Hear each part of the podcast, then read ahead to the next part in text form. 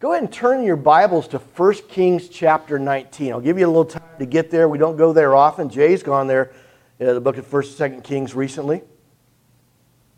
But I decided uh, after two weeks ago, when I addressed the pro- problem of worry, uh, that I probably had not addressed it as I would have liked. As I thought about it later, there's more ways I wanted to look at. I was a little worried about my lesson on worry, so I thought well, I, I need to visit it again. But did you just catch what I just said? I was worried about my lesson on worry.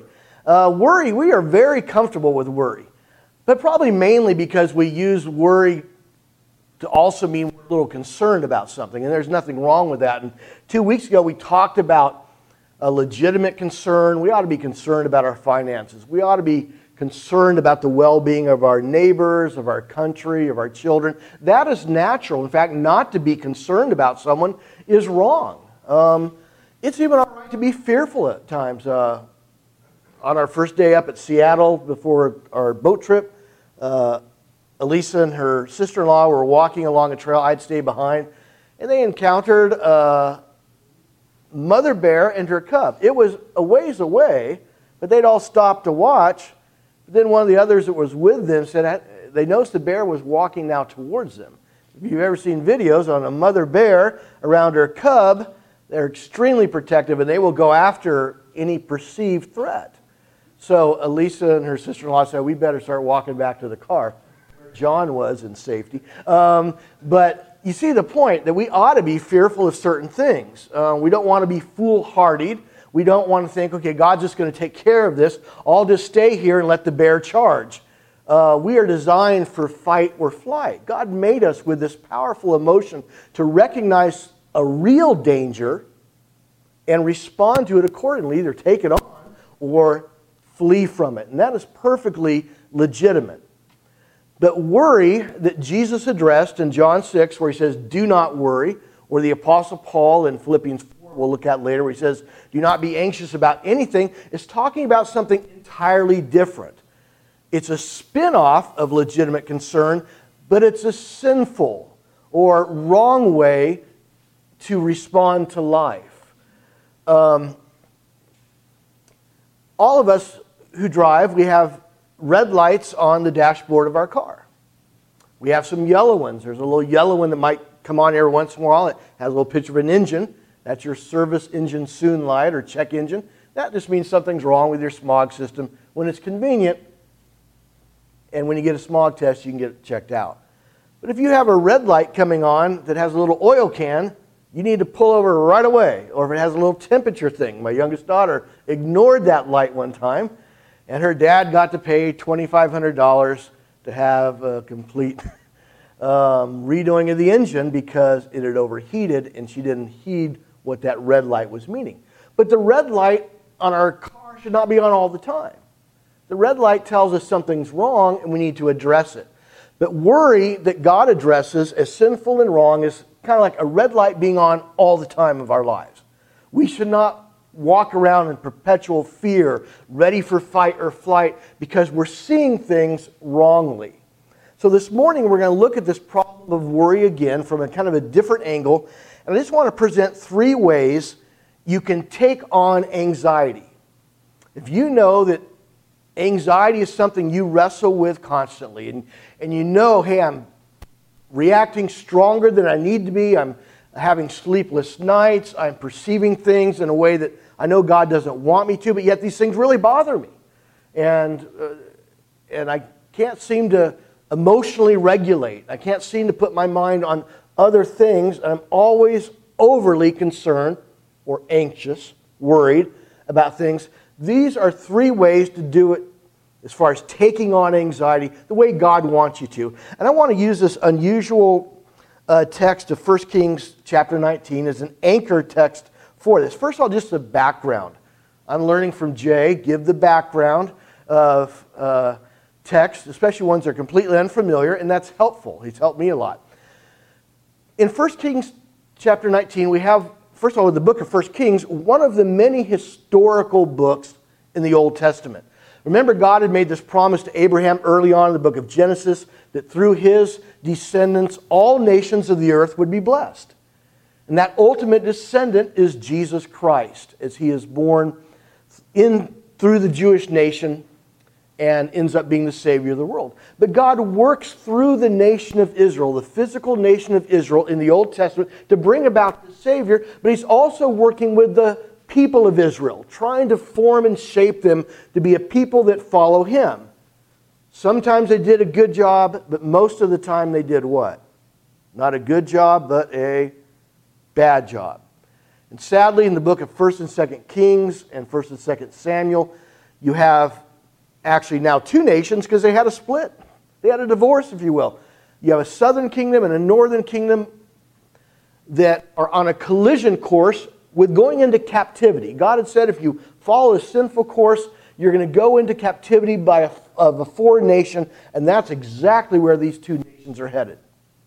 But God tried to stave off that ultimate end of captivity by sending preachers to them by the name of Ezekiel, Elijah, Daniel, Obadiah, a host of others. All those funny names, Zephaniah, that you see, are the names of basically the preachers of the Old Testament. But they weren't called preachers back then, they were called what? Prophets. And sometimes they would foretell the future, not in some kind of wizardry way or soothsayer way, but they would say, This is what God's going to do if you don't repent, or this is what God will do if you change your life. And they would preach and preach and preach to the people. And their lessons would be written down. And Elijah was one of those preachers.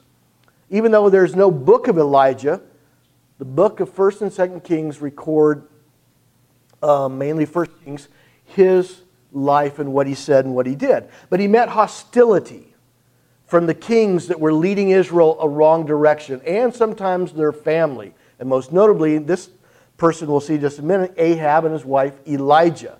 But this is a picture here of the northern kingdom of Israel. That's who Elijah's preaching to. The northern kingdom and their king Ahab. There's a southern kingdom of Judah, and God is trying to prevent this disaster, and he uses Elijah to stop it. But the prophets were human beings. They were not Marvel comic superheroes.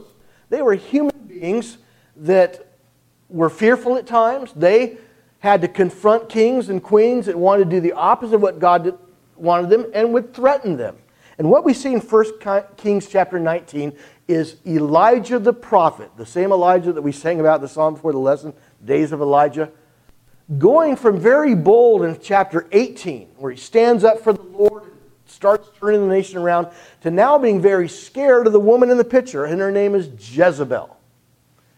Because she is the wife of this king Ahab in the picture, and Prophet Elijah has been confronting uh, the prophet Elijah has been confronting Abraham or Ahab, and just recently Elijah took down 450 of the religious people connected to Ahab and his wife, evil influencers of the nation of Israel. And now Jezebel wants to get even. And what we're going to read here in different small sections and then make application is how Elijah responded to being threatened. The red light on the dashboard of his car is going to go on. The bear in the woods is now going to run towards him, and that is this woman Jezebel, because she has the power of the king and she has threatened him. And we'll see anxiety and fear in him. We'll see how he responds. Then we'll see how the Lord treats him. To deal with this anxiety, and then we'll see how all these things can be applied by us. Chapter 19. Uh, let's just read the first uh, five verses. Very concise, succinct, but it tells us a lot. 1 Kings chapter 19, verse 1. Now, Ahab, that's the king in the picture here, told Jezebel, that's the woman in the other picture. Now, Ahab told Jezebel everything Elijah had done and how he had killed all the prophets with the sword. Let's just pause here. The prophets here are these religious influencers. They're not God's prophets, they're religious influencers belonging to the false religion of Jezebel and the religion that is dominating Israel at this time It's not the faith of the God of Israel. Elijah took them out because of how evil of an influence they were. And Jezebel is enraged because of that. So she learns from her husband hey, you know what Elijah did? He killed all your people, all your influencers. Here's what Jezebel does, verse 2. So Jezebel sent a messenger to Elijah to say, May the gods deal with me, be it ever so severely, if by this time tomorrow I do not make your life like the one like one of them. Let's pause here. She says, I'm going after you. And may the gods of my religion deal with me so severely if you don't turn out like one of these prophets you took out. This is a death threat. That's the most serious danger of all. When someone's threatened to kill you, you are in danger. And sure enough, here's the response, verse 3. Elijah was what? Afraid. Exactly, Mary Gill. Afraid. Fearful. Bear in the woods situation here. This woman follows through with what she says.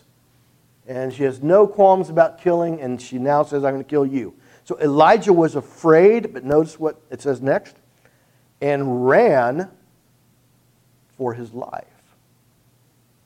When he came to Beersheba in Judah, he left his servant there while he himself went a day's journey into the wilderness. He came to a broom bush, sat, uh, sat down under it, and prayed that he might what? die. I've had enough, Lord, he said. Take my life. I am no better than my ancestors. Then he lay down under the tree and fell asleep. I want to see the threat, and then I want to see, most importantly, the step of understanding what's going on when we're afraid. Uh, first, we notice here that he's been sent a message. A monstrous, evil person is basically said, I'm going to kill you for what you did to my influencers. I'm going to kill you, and may my, my gods kill me if I don't kill you. I don't know how you make that threat any stronger. And she has the power to do it. Elijah, who was brave and confident in chapter 18, is now just the opposite. He's afraid. This emotion that God gave us to respond to a danger, to a threat, fight or flight, has caused him to do what? Fight or flight? Flight. He wants to run. It says he was afraid and ran for his life. He came to Beersheba in Judah. So he was in this upper area where Samaria was, the northern kingdom. He's ran down to Judah now. He, he booked it out of there, my students would say. He, he booked it out of there to get away. He's literally running away, not going behind a door. He's taking off as far as he can get from her because there's this real threat. And whenever worry and anxiety are with us, there is some kind of threat. We may perceive it to be deadly, or we may perceive it to really harm us in some way, or it may actually be a real threat. Our body's responding the same way. Our mind uh, and body work together. Our mind is full of these thoughts racing. Our body responds by breathing heavily. Uh, many times our body will go into a panic attack type mode. And if, you've ever spoken to someone who has a panic attack, they feel like they're going to what? Die. I know many people that have panic attacks that they will call 911 because they're not sure what's happening, but they feel like they're going to die. And even though the paramedics or the ER will check them out and they're fine physically, uh, they don't know that till someone else affirms they're all right. That's how bad the anxiety is. So there's presence of a threat, there's presence of fear, that natural reaction, but the fear is taking the person a wrong direction. That's what God is addressing. It was right for Elisa and her sister in law to start walking away from the bear. It was a ways away. But they recognize we don't stay here when danger is present, we just get out of the presence of the danger. Fear, anxiety, and worry is where the danger is there, but we're doing everything but what we need to do. Either we're paralyzed and we don't do anything, or we run in a wrong way away from the danger. Uh, on this Alaska trip, whenever we're on land, the, the guides told us many times if you see a bear, don't run and flail. Don't go screaming away and flailing. Don't do that because the bear perceives you as something that's attackable. So we got that message over and over again. We were told just to stay still or just be calm respond to it with calm, cool, and collected emotions. But don't respond a wrong way. So we're talking about a wrong response here. So it's important to understand what's happening, first of all, when you feel anxiety. It's important to talk to yourself hey, I'm very fearful right now. My mind is telling me these things. My body's reacting, either in the sweating or my heart is racing. The more you can understand your worry and what you're experiencing, the better. Many psychologists call that being self aware. Um, I've been taught in many classes for training as a teacher when anxiety hits, how to talk to yourself about it. You got to tell yourself, here's what's going on.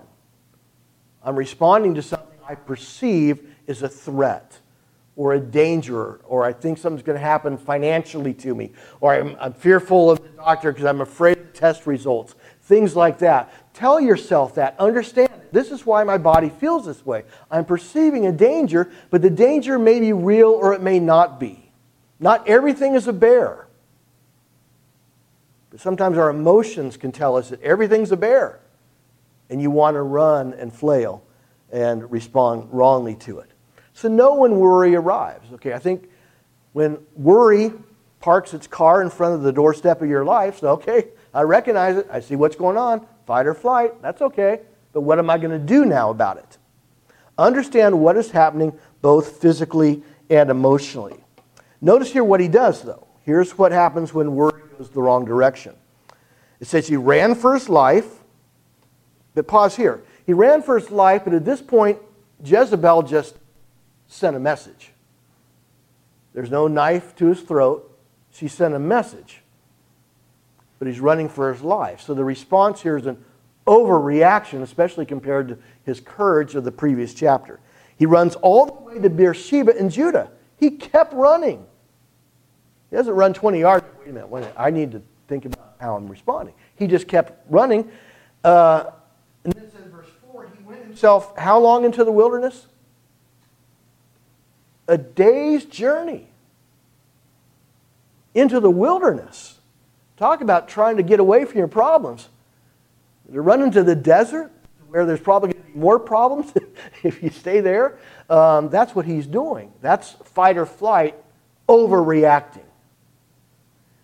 He's running a day's journey into the wilderness. Do you also catch what he did, verse 3? He left his servant Beersheba. The guy that's sidekick, supposed to be there helping him all along. He said, Yeah, I'm out of here.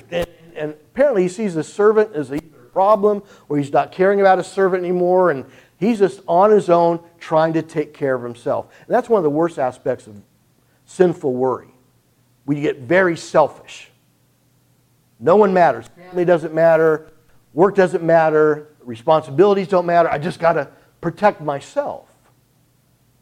You ever seen videos of people confronting some kind of perceived danger and they'll leave their spouse behind and, and run away? Or they'll leave their child behind because something was threatening them, but the child was also in a perceived danger, but they only thought about themselves. Uh, that's, that's sinful anxiety or worry. So understands what, what is happening. He comes down to this bush that apparently has about enough shade. Verse 4.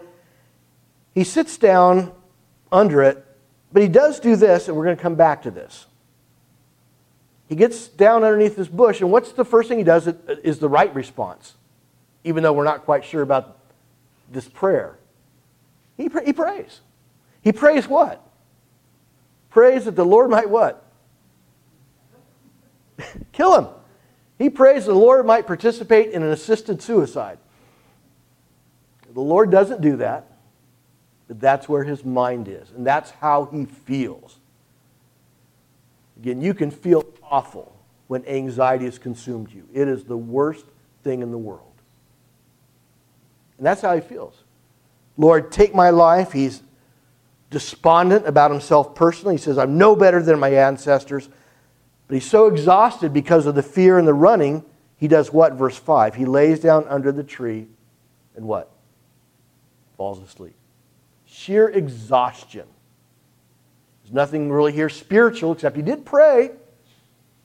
He did cast his care upon the Lord, even though he's asking for the Lord to help kill him. But this is what it looks like. This is a prophet of God consumed by fear, running, absolving himself from all responsibility. He's in despair, and he's involved now in what therapists at my school call suicidal ideation. Suicidal ideation. That means you're thinking about killing yourself. And here he even wants the Lord to do it. This is very real anxiety. The threat, not so real, or the danger, but his perception of it is very real. And that's the challenge of worry, what we're perceiving at the time. Well, what do you do about it? Here's the second step you treat it. what we're going to see now is how the Lord deals with Elijah. Someone consumed with fear, anxiety, they're running, they're in despair, they want to take their own life, they don't want to live, they've abandoned their responsibilities. He's not even trying to be a prophet anymore. He's just on the run, self absorbed, not doing anything he should be doing. Verse 5 tells us he collapsed and fell asleep in exhaustion, emotional exhaustion, in verse 5. Here's the Lord's response. We'll talk about how the Lord treated him. Verse 5 in the middle it says, All at once, an angel touched him and said, Get up and eat. He looked around, and there by his head was some bread baked over hot coals and a jar of water. He ate and drank, then did what? Lay down again. Verse 7. The angel of the Lord came back a second time and touched him and said, Get up and eat, for the journey is too much for you. Verse 8 So he got up and ate and drank.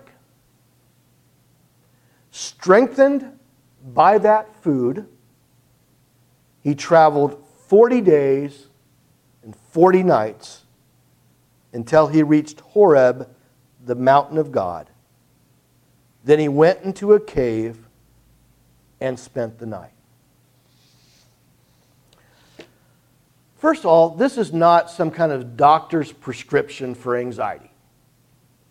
Uh, this is just a historical text telling us what Elijah was doing and telling us what the Lord was doing.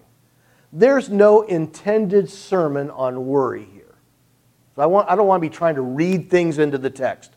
But I've always thought it compelling how the Lord deals with Elijah, his great prophet, who was so brave in chapter 18, is now collapsed in fear, worry, abandonment, self despair, and suicidal ideation. How does the Lord deal with him? Does he preach him a sermon? Does he give him a book to read? Hey, here's a book, 10 Steps to Overcome Worry. Or uh, does he get him into a, a, a small group Bible study? Uh, I'm being a little facetious here, but the point is does he do something grand and spiritual or does he do something different with him, with anxiety? Did you notice what you kept, what did you see over and over again in verse 6 through 9? There's a great deal of emphasis upon what? Elijah eating. What else? Drinking water and sleeping. I said, oh, that's not very spiritual. At times it can be. At times when you're consumed with worry and anxiety, proper rest, proper diet, including liquids, is the most spiritual thing you can do. Remember, Watson just held up his water bottle. Um, remember, fear and anxiety is a physiological response. And when your heart is racing, when you can't sleep at night, and your mind is consumed, a lot of things you will do physically can really bring down that overreaction, that fight or flight response that's like the red light always being on in your car, and that's all you can think about. But you're not doing anything. You're just paralyzed by the situation. The Lord sends an angel. The book of Hebrews calls angels ministering servants sent to those who believe. Angels did many things in the Bible, but most of the things they did was help human beings as God directed them. Most of the things angels did were helping human beings in the way that God directed. The angel comes and does what? Just touches them. Makes Elijah aware of God's presence. Touches him, but t- the first thing he tells him is not, hey, here's a really good sermon I heard uh, on the radio, or here's, here's a 10 series lesson podcast on overcoming worry in five minutes. He says, do what? Get up and eat. Get up and eat. And then God provided him what? A good, a good meal. Some baked bread over hot coals. That sounds really good right now. If you like bread like I do, that sounds delicious. Something to give him strength. A jar of water, says, verse 6. And then the writer makes the point, say, and he ate and drank, emphasizing the attention upon his physical well being. And then he did what? He lay down again.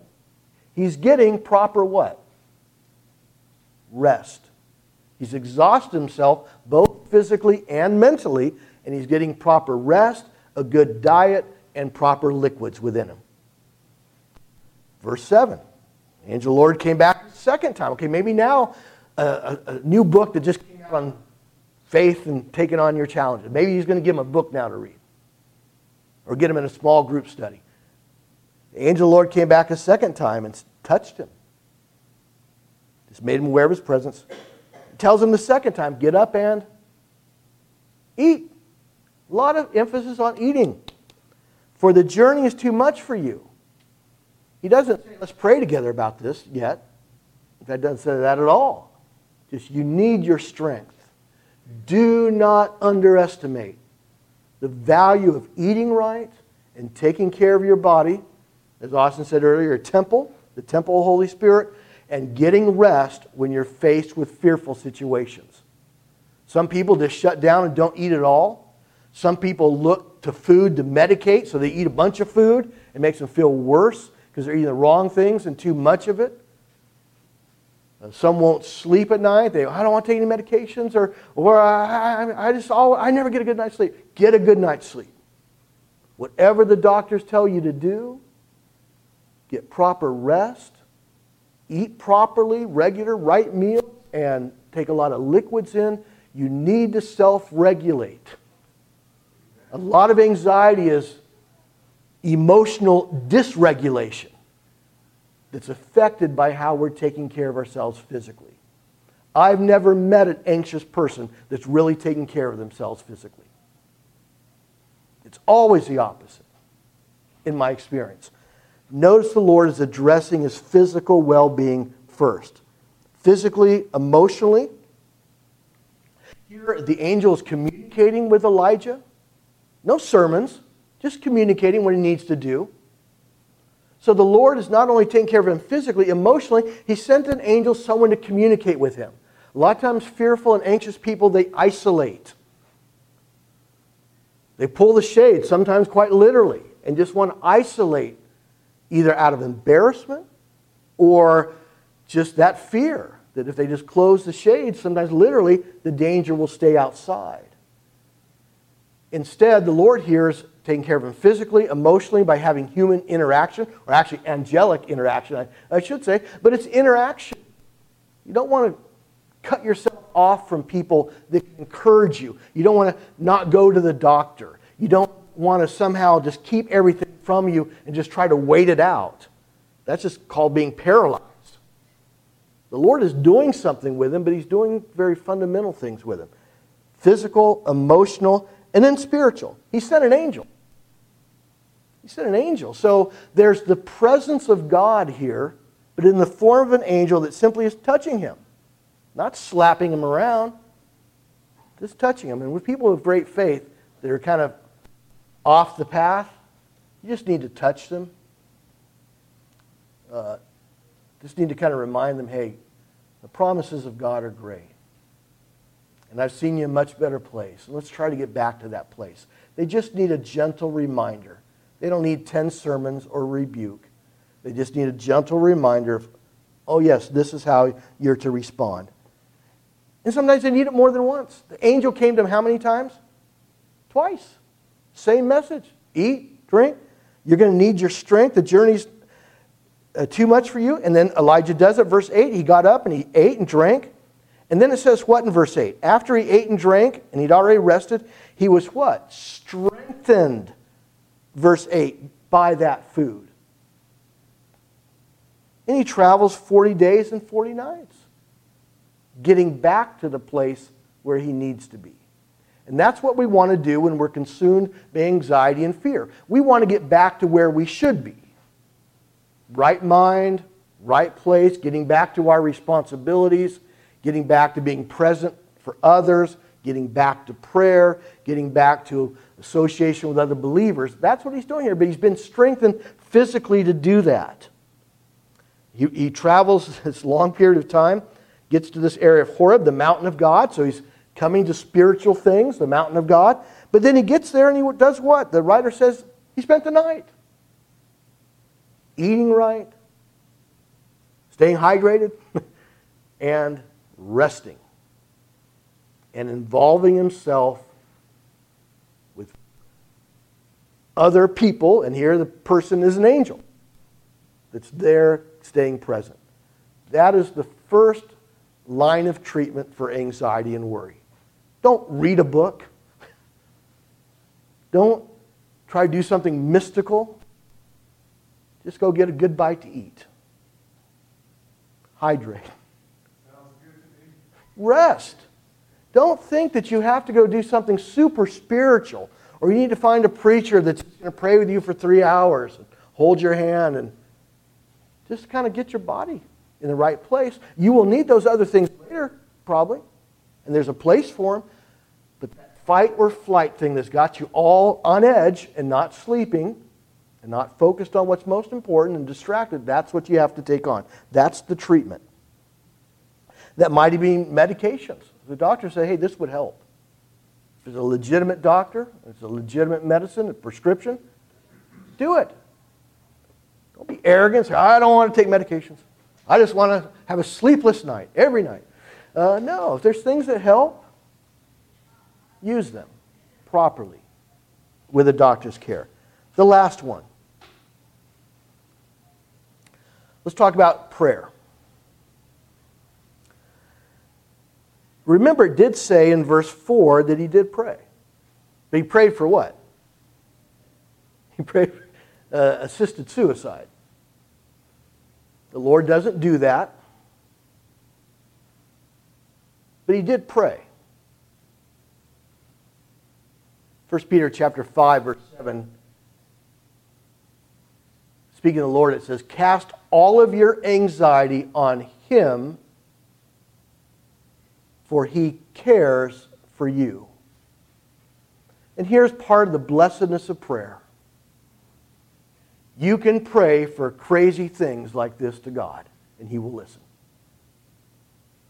God doesn't rebuke him for praying for an assisted suicide.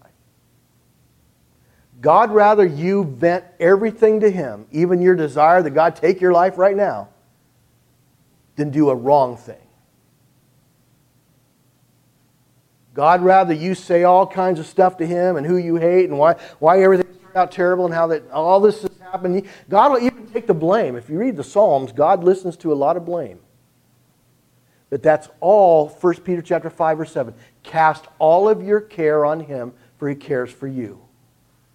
Your job when you're greatly upset is not to complain to Aunt Mildred in Milwaukee, but to take it to the Lord first. Or not to run to a psychotherapist first, but take it to the Lord first. Even if you're just unloading, telling the Lord what you're feeling. That's what Elijah does. He gets very real with God. Take my life. He tells him how he feels. I'm no better than my ancestors. Take my life. He'll say it again. But notice how prayer changes things. Look what the Lord does Right after he finishes spending the night in Horeb, verse 9, it says, And the word of the Lord, we're in verse 9 now, the word of the Lord came to him saying, What are you doing here, Elijah? Kind of like it's time to go now. You're rested, hydrated, well fed, and you prayed. He replied, I've been very zealous for the Lord God Almighty. The Israelites have rejected your covenant. I'm in verse 10. Torn down your altars and put your prophets to death with a sword. I am the only one left, and now they are trying to kill me too. Did the anxiety go away completely? Not at all. Again, eating right, hydration, sleep doesn't mean the problem goes away. Doesn't mean what you see as a threat goes away. It just helps you regulate how to deal with the threat. It helps you regulate how to deal with it. He's still upset. They're trying to kill me and they've killed everybody else. Notice how the Lord responds, verse 11. The Lord said, Go out and stand on the mountain in the presence of the Lord, for the Lord is about to pass by. Then a great and powerful wind tore the mountains apart and shattered the rocks before the Lord. But the Lord was not in the wind. After the wind, there was an earthquake, but the Lord was not in the earthquake. After the earthquake came a fire, but the Lord was not in the fire. And after the fire came a gentle whisper. When Elijah heard it, he pulled his cloak over his face and went out and stood at the mouth of the cave. Then a voice said to him, What are you doing here, Elijah? He replied, I've been very zealous for the Lord God Almighty. The Israelites have rejected your covenant, torn down your altars, and put your prophets to death with a sword. I'm the only one left, and now they're trying to kill me too. Does that sound familiar? That was this earlier verse of the song, Woe is Me. He now is singing it again. Problem's not taken away. The worry's still there, but he's much more emotionally regulated than he was before. Verse 15 now, the Lord said to him, Go back the way you came. Go to the desert of Damascus. When you get there, appoint Hazael, king of Aram. Also anoint Jehu, son of Nimshi, king over Israel, and anoint Elisha, son of Shaphat, from Abel Meholah, to succeed you as prophet. Jehu will put to death any who escape the sword of Hazael. Elisha will put to death any who uh, escape the sword of Jehu. Verse 18, Yet I reserve 7,000 in Israel all whose knees have not bowed down to Baal and whose mouths have not kissed him. So Elijah went from there and found Elisha, son of Shaphat. We'll just end our text reading right here. What I see here is after Elijah prayed, things did not instantly get better, but yet he's still in a better place. Still concerned, still sees the threat. The bills are still there on the desk, if you will. The death threat from Jezebel still on the wall, but he's in a better place. He's taking care of himself physically. He's allowed the angel to minister to him. He's listening to God speak to him. Even though God may not speak to you in a prayer, he speaks to you how? In the Word. He's already spoken. And he said things like, I will never leave you or forsake you. Behold, I am with you always, even to the end of the earth. Our God has spoken. In certain times in biblical history, he would speak directly to people, but he's spoken and recorded it. We have his message to us. So don't expect a, a voice in your prayers to respond. But know that God's presence is there. And notice what God is focusing on doing getting him back engaged in the life of being a prophet. I want you to go here. I want you to go there. Appoint this person. Take care of this. This person's going to eventually take your place as prophet. He's getting Elijah back into the world of a human being, back into the world of being a prophet. And that's what our God does. He doesn't let us sit on the sidelines for six months and worry and fret. He simply tells us do not forsake the assembling of the saints.